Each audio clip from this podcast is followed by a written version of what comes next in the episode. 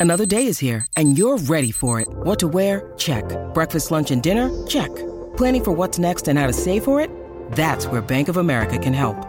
For your financial to-dos, Bank of America has experts ready to help get you closer to your goals.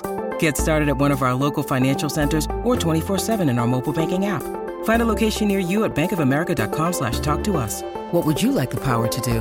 Mobile banking requires downloading the app and is only available for select devices. Message and data rates may apply. Bank of America and a member FDIC. This is Steve Bibby from the Lancashire Wrestling Federation, the LWF, and you are watching Stu's Wrestling Podcast.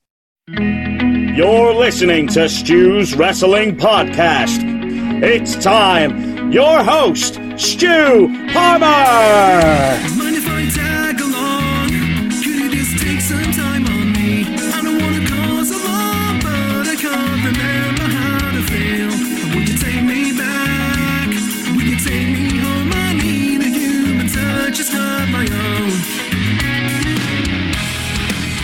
Welcome. It is episode 107 of Stu's Wrestling Podcast, and we've got a lady, we've got a female former wrestler on the show. It's been a long time since I've had a woman on the show, and it was about time. It was about time because we've had some fantastic ladies in the business, and it's none other than 80s wrestling star Mad Maxine.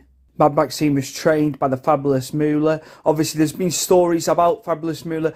We skirted around that a little bit. We didn't go too much into that as it has been shown in shows and episodes on wrestling programs.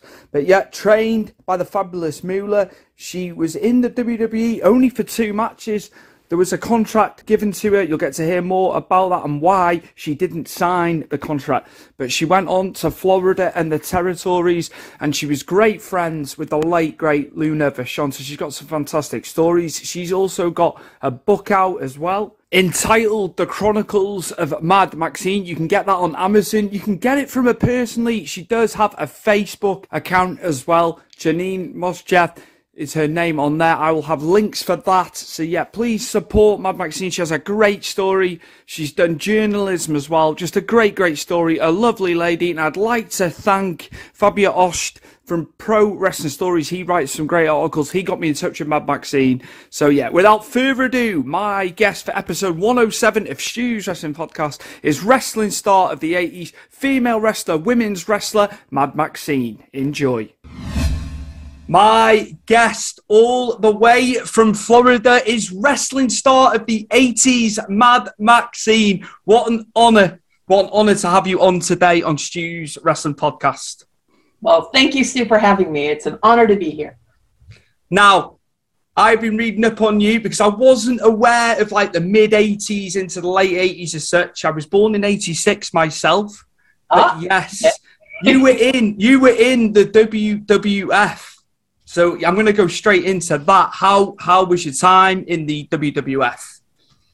Um, well, I um, uh, trained with uh, Fabulous Moolah, and um, her we, that was a pipeline to WWF at the time.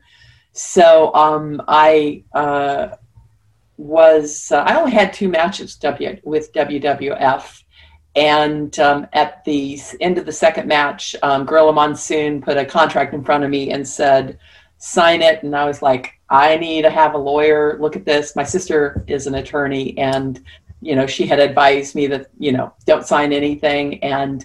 Uh, had I had I signed it, um, you know, basically I would have signed away all rights, and you know, it just they they really owned you, lock, stock, and barrel. I don't know how it is today, um, but back then, you know, any merchandising, actually, my name would have been belonged to them, and uh, you know, I was they, the the attorney I talked to said this is ridiculous. Do not sign it. So, and by then I was um, I was pretty uh, dissatisfied with Moolah. Um, she had um, uh, you know, there were a lot of things that went on in uh, Columbia, South Carolina that were uh, underhanded and just plain, I would say, evil. Um, I was, uh, you know, I, I had had a job. Uh, I was a journalism major, just like you, and had worked as a journalist for a couple of years before going into wrestling as a journalism project.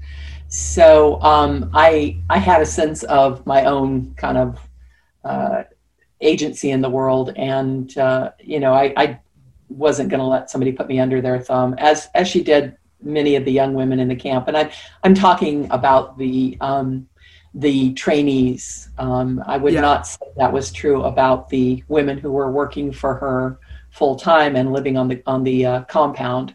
Um, but you know, she'd get these naive uh, young women and who were you know anywhere from their late teens to well, some of them, like one of them was 16 and had a permission from her guardians to be there, but you know they were they were young and inexperienced and didn't realize that um, there is women on women crime and uh, and and that they shouldn't just kind of view her as mom and uh, and somebody to be trusted. She was not to be trusted. So a lot came out. A lot came out, didn't in more recent times, and a dark side of the ring and stuff about it. So, I mean, it was it was that it's how the business was back then, wasn't it?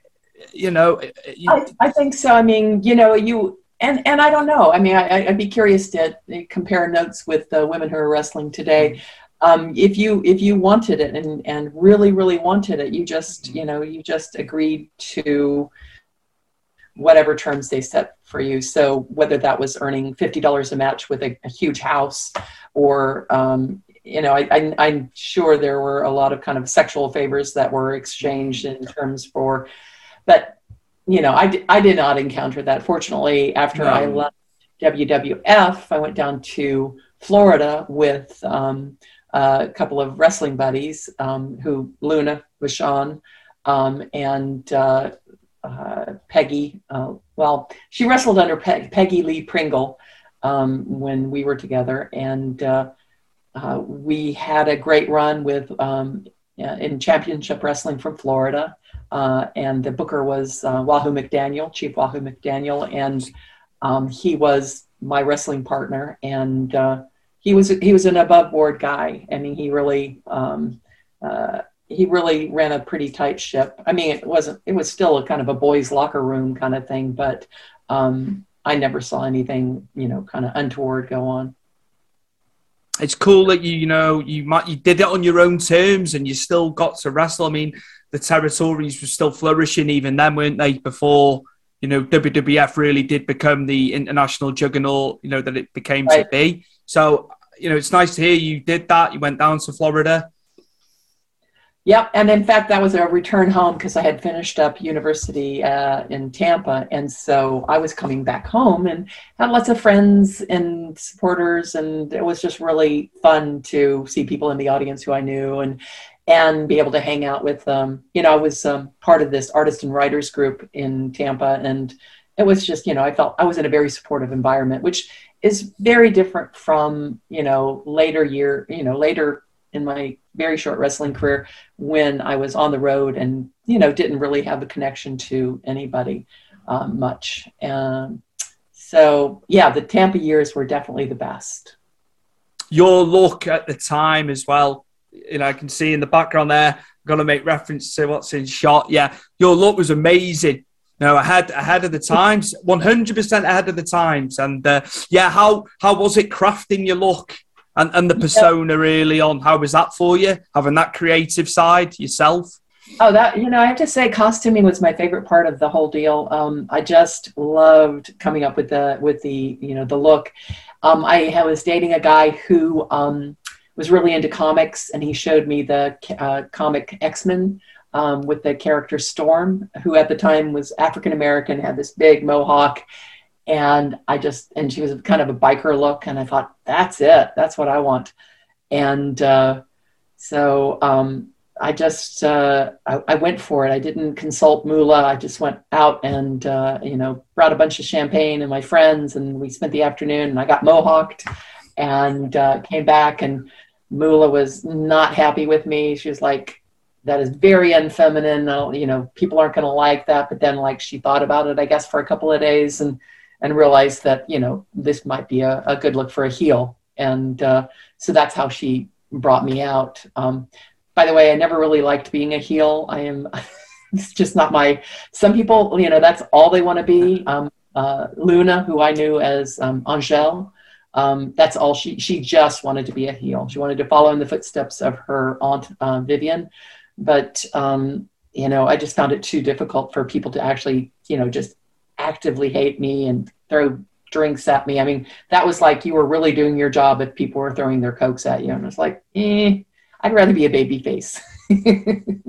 I'm surprised. I'm surprised by that because I know, uh, you know, other people's opinions within the business. They love heel. They say it's easier to be a heel. So yeah, I'm, I'm surprised you say that. You know, I don't know. What would you? What I mean, if you were in the ring, what would you go for? Do you think? I I, I don't want to. Um, I don't want to say I had. I, I'm influenced by like Paul Heyman, but I wouldn't want to. I'd want to be my own person. But I would say like you know uh, the chicken shit manager, uh, and it'd be heel. It'd have to be. Yeah, that'd be me. That'd be me, like running away and uh, yeah. But like, if I had to say I was influenced by someone, I know a lot of people are. Paul Heyman, just that way, and I, and I can run my mouth as well. I'm quite good. I'm quite good at running my mouth, I think. But yeah, I'd, I'd be. Yeah, I, you'd be a good manager with that with that mouth on you. Um, best one, uh, you know, Percy. Um, he went by the Oh, my later. oh my days. um, nicest guy. You know, I'm sure everybody says that. Just you know, funny as hell. Had this really rubbery face. You know, would just like make these like like looks. Yeah. Just like could hardly from laughing. It was just very very very easy guy to work with. I went to. Uh, I was at the Hall of Fame when he was inducted. I was there in America. Right? Uh, it was amazing. They're my favorite nights, believe it or not. It wasn't going to WrestleMania. It was seeing all the guys I watched. So yeah, obviously his son's inducting him and stuff. That was a that was an amazing night when uh, obviously Percy went in. Man, unbelievable, unbelievable. Did everybody um, sing his praises as I Oh yeah. across the board? Oh my god. It was just mad that he was a mortician by trade as well. I know, right? Amazing, amazing. Like, you know, Paul Bearer. I was frightened of him when he first came in. You know, he had obviously the face, they powdered him. Uh, I was frightened of the man. A bit a bit like Luna when Luna was with Bam Bam. Uh, Yeah. I was I was scared of Luna, but I, I appreciate Luna, you know, as I got older, what, what she did for the business. Just going back to what you were saying about her. Well, you know, um, being a mortician, I mean, you're um, you're working with people. I mean, it really is something where you're taking people in their, you know, their in their grief-stricken stricken state and and helping them through this. So, I mean, I think that personality, that kindness, that you know, really was part of his whole thing. Uh, you know, I, I, that actually makes sense to me um, Hmm. you know, in a weird way. It's just uh, it's amazing, amazing. Uh, yes, I'd like to ask you as well. You've you've had um, you've written, You've got a novel which you've been writing for thirty years. So I, I have to ask. I have to ask about the novel as well, and and how you know how you put it together. You know, you collated a lot of information over a long time frame there. So yeah, a bit more on on your writing. I'd love to hear about it. Well, um, towards the end of my um, uh, time as a wrestler, um, I got uh, I got ripped off horribly. I um, we were uh, it was in Houston, and um, usually I would have my locker room with the guys. I mean, I'd have like a little space off to the side, and uh, this time um, I had my own locker room, but it wasn't under security. So I came back, and everything, my journal, my camera, my costumes, everything had been stolen except for the payday in my boot because Moolah had always told me to put my money in my boot. So at least I had that. And uh, so um, I, I'm getting derailed. What was the question again? Uh, about yeah, uh, putting together your book and obviously the Oh. number of, the number So, of okay, years. so I had a I had a journal that was Yeah. stolen, and um, and I had so I kind of just went back and kind of built it. But then um, there's it's a strange thing, you know. Back then, kayfabe was a really big deal, and uh, you know you didn't uh, let the marks know what was going on. You didn't talk around them. You didn't if you were friends with somebody you were in a story with, and you know uh, you you never got you were never seen together. That was verboten, and uh, no matter if you were friends, I mean, it really was serious and and pounded into you. Um, so um, I, uh, I I actually had a lot of uh, resistance to um, kind of uh, kind of telling the truth about it because I was really feeling like I was betraying uh, the wrestling, you know, business by doing it. But then I kind of like eventually, after Moolah died, um, uh, I just and then sadly, um, when Luna passed away, I just felt like then COVID came, and I was like, God, you know, this this thing could take me out. I might as well just like, you know, go for it. And it was really like, you know, just uh, irresistible. And it, it did take me a really long time, even though much of it has been had been. I had written much of it, you know, before then. Um, but I just I just had this deep squeamishness about you know, ex, you know, lay, laying it all out. Uh, even though, of course, you know, that's that's far in the past. People worrying about, you know, protecting the business. I mean, everybody everybody knows at this point. It's just, you know, there's no there are no secrets anymore. So um, anyway, uh, yeah, just a you know confluence of uh, of uh, push and pulls, and finally got it written. Working on book number two right wow. now, and, uh, It's uh, yeah, it's a it's a sequel, and uh, um, you know it's the uh, ongoing adventures of this group of lady wrestlers who uh, um, who um, have escaped Moolah's uh, clutches and are now going on their own and figuring things out and it's um, there's a lot more besides wrestling, including um, uh, hallucinogenic mushroom trips and you know uh, I mean, it's uh, more fictional, let's just say. right. Okay. Okay. Where where can we get the first book? Where is it available? Um, it's available via Amazon. Um, I also uh, have a pile of book, books in my um, in my studio. I uh, you you can find out the purchasing information through my Facebook page.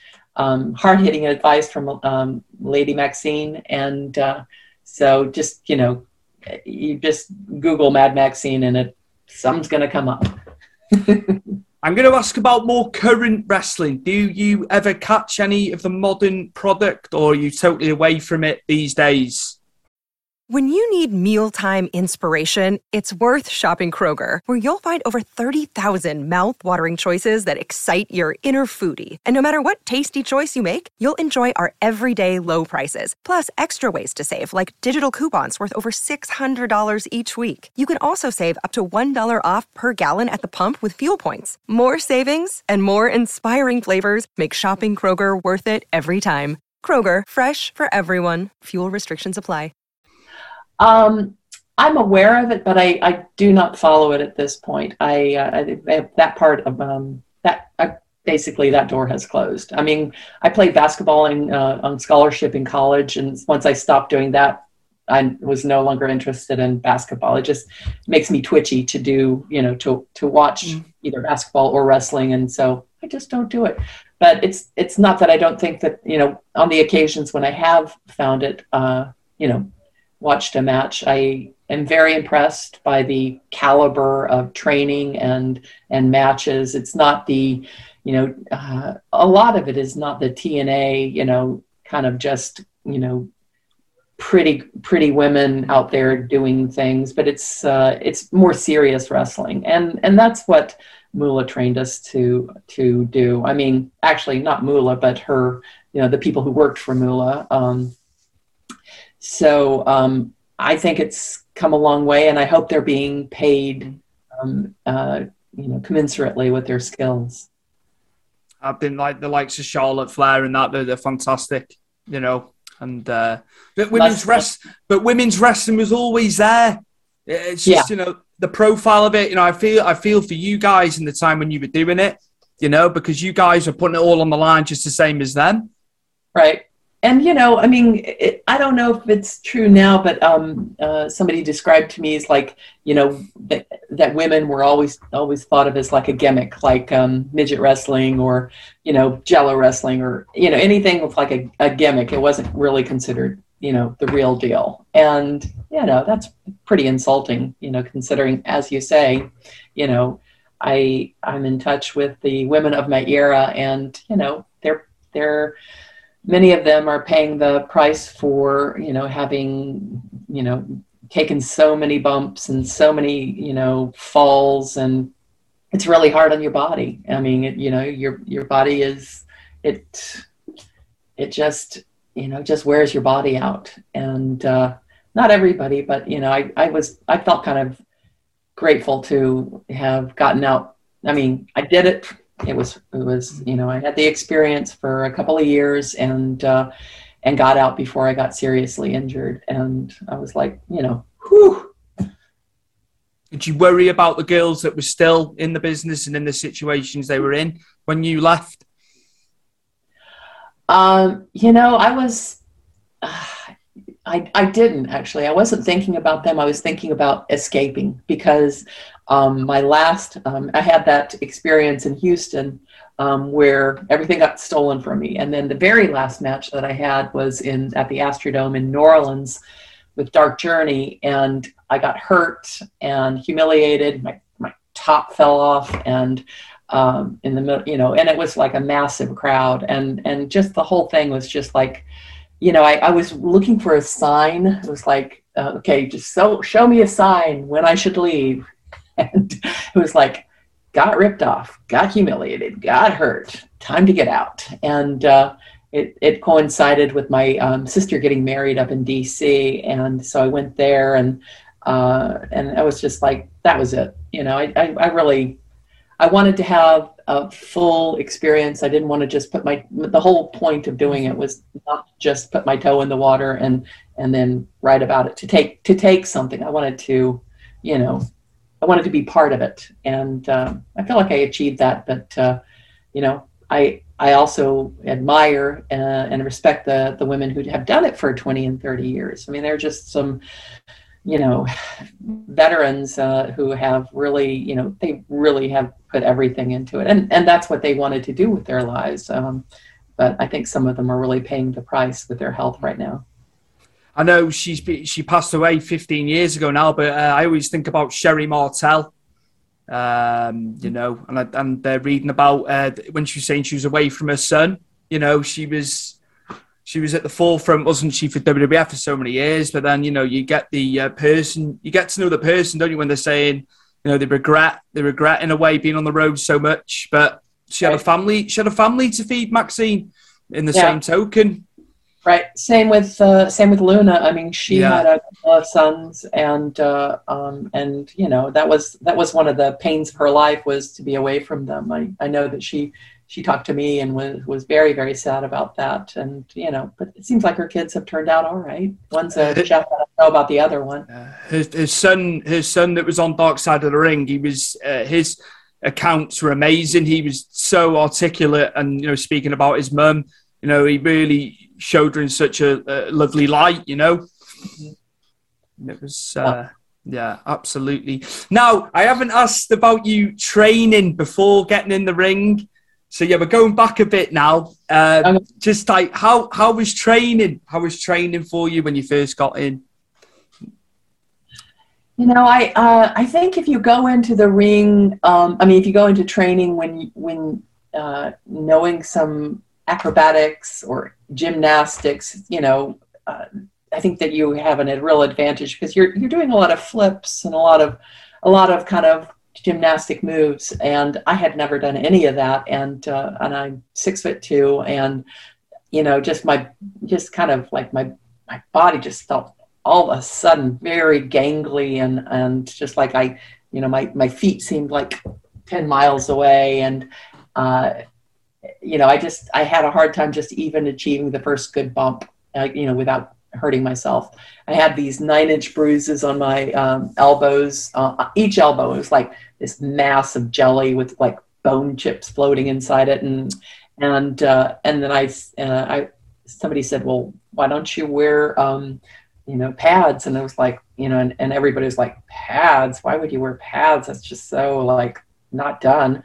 Um, except for I think um, Angelle did. She wore knee pads because she had she had bad knees, but uh, um, it was really freaking hard. And uh, you know, but I also had this uh, determination. Was like, you know, I, I, I, you know, put it out there. I told all my friends, I'm I'm not going to just like turn tail and run when things get tough. I'm just going to, I, you know, I just figured if I stuck with it, eventually uh, things would fall into place, and it did.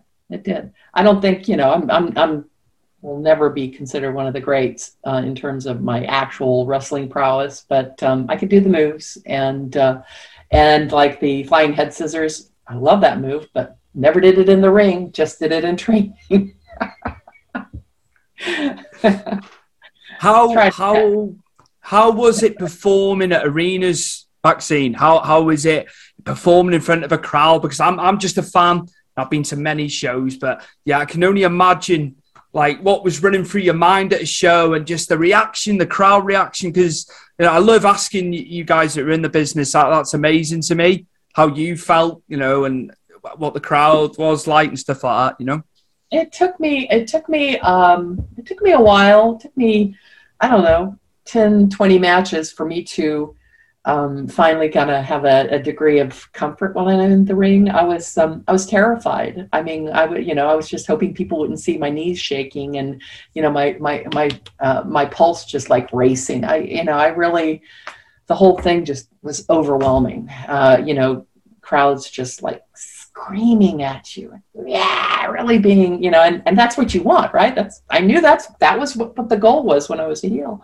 Um, and uh, but just uh, you know i just it was overwhelming. And eventually um, i remember when it happened it was a, a match in miami um, and it was like i stepped out there and uh, uh, and i finally thought okay this you know these people are on my side. Because at that point i was i was working with wahoo and i finally had the sense that okay you know they they are backing me. They are on my side. They're not out to get me and uh, i just finally felt like some sense of ease. From then on it was it just got easier. Plus i was working with um, peggy and, and uh, angelle and they they were you know they knew what they were doing. Um, angelle was um, you know we were about the same age. Maybe she was a little younger but um, you know she had been around the business her whole life and she had been in the ring a long time. So you know even though she was you know green in one way she was she was a pro and a veteran in, in another way and peggy was a you know complete pro Amazing, amazing. I have I've seen matches of Luna uh, from ECW with uh, Stevie Richards. Like you know, before before the women were really wrestling the guys, she was a trailblazer, and she gets over she she gets overlooked in my mind. She really, really does. yeah, I'm really glad that Vice did that piece on her because I really think uh, Yes, she has uh, she she was um, she was scary and like legit scary. Yeah. and you know you wouldn't want to like you know poke the bear. I mean she you know she would she would carry that on. I mean she wasn't like she went behind the curtain and it all dropped away. I mean i i would have recommended people be very careful with her. Although in person you know when she was just at home i couldn't find a nicer person. She was just a, a, a very kind loving generous person That's nice. That's nice. Yeah. Yeah. So I want to ask you, um, are you familiar with Adrian Street? Of course I am because he's from he's from South Wales. Obviously, I'm I'm up in the north, uh, so yeah, he's from like the uh, mining area because that's obviously where his dad worked. You know, very very tough upbringing. Uh, Yeah. they'd they'd leave us standing now. The the people of those times, like you know, people people have gotten soft. It, it, it's got to be said. That's how I feel. Uh, but yeah, what a uh, there again. I'll, I'll use the word trailblazer, and he happens to be Welsh. And Yeah. uh, yeah, I've, I've watched the documentaries on him. A very very hard man. Still still uh, a hard man by all accounts from people I know that know him within the business. Yeah, he. Uh, so I, I wrestled him when he was, uh, and he had the valet, um, Miss Linda, and yes. Uh, and he didn't pull any punches. Yeah, No. I, definitely felt that match, and and you know, a great showman. And and I have to say, uh, Miss Linda um, helped me with the costuming ideas. She was. She also had. Uh, you know, she had some great ideas and uh, and and really was quite generous. Of course, we had to do that on the on the QT because you know nobody could ever see us together. But uh, um, yeah, it was quite an eye opener to be working with with them. Really enjoyed Hey. that. paved the way for the androgynous characters that we've had. You know, after uh, the, the way the way he was, the way the, the, thing to do. I'm, I just can't even imagine how how hard that must have been. amazing, Amazing. I'm glad. I'm glad you brought Adrian Street up. That's it. Yeah, it's nice. That's nice to nice to bring him There, in. Yes. there are a number of uh, of Welsh uh, wrestlers, aren't there? I mean, it seems like there have been a number of, of people from your homeland. Yeah, or um, uh, God rest his soul, Orig Orig Williams, the promoter here. Uh, he was very, you know, he, he promoted all over the UK. Uh, he was he was very, you know, he was prevalent with the guys he brought through. Uh, yeah, we've we've had a few, we've had a few to be fair over the years. With threats to our nation waiting around every corner, adaptability is more important than ever. When conditions change without notice, quick strategic thinking is crucial. And with obstacles consistently impending, determination is essential in overcoming them. It's this willingness, decisiveness, and resilience that sets Marines apart. With our fighting spirit, we don't just fight battles, we win them. Marines are the constant our nation counts on to fight the unknown. And through adaptable problem solving, we do just that. Learn more at marines.com. So yes, right. can you just can you just plug where we can find the book? And obviously, there's another book coming. The second book's coming. So yeah, just for the just for the listeners and the viewers before you go. Yep, absolutely. It's called The Chronicles of Mad Maxine, and it's available on Amazon. Um, if you listen to books, I um, my I did a recording of uh, I, I read the book, and so it's available on Audible as well. Brilliant. And uh, if you prefer to buy it from me, uh, get an autographed copy. Um, uh, that would be, um, you know, within the U.S. because it's quite expensive to send things. It would be, it, it's expensive to send things over to your part of the world. Um, so uh, yeah, I just find me on Facebook and get you know send me a message and I'll give you the info. It's just just uh, look for Mad Maxine on on Facebook. My guest, female wrestling star of the 1980s, former WWF WWE talent, Florida territory talent too. It was nice to hear about the territories as well. It is Mad Maxine. Thank you so much for coming on Stu's Wrestling Podcast today. Thanks, Stu. It's really nice to meet you. I appreciate the time. And, and yourself. Thank you very much. Okay, take care. What a fantastic episode with former 80s female wrestler Mad Maxine. What a story. You can get a book, The Chronicles of Mad Maxine. It is available on Amazon. Also, search on Google for it as well if you use other places for books. Yeah, just a fantastic story. What, what about the stories about Luna? Obviously, she trained with Luna. And it was just a lovely, lovely episode. Great to have a lady back on the show. We need to get more ladies on the podcast. As always, a big, big thank you to Chris Dutton for editing the show. I appreciate you, buddy. As you know, thank you again. I'm 107 now, Chris. Mad, mad, isn't it? And thank you to Mike Angus, as always, for the episode intro. And a big, big thank you to Evade Escape for Get Up and Move. And we'll see you very, very soon for episode 108 of Stu's Wrestling Podcast.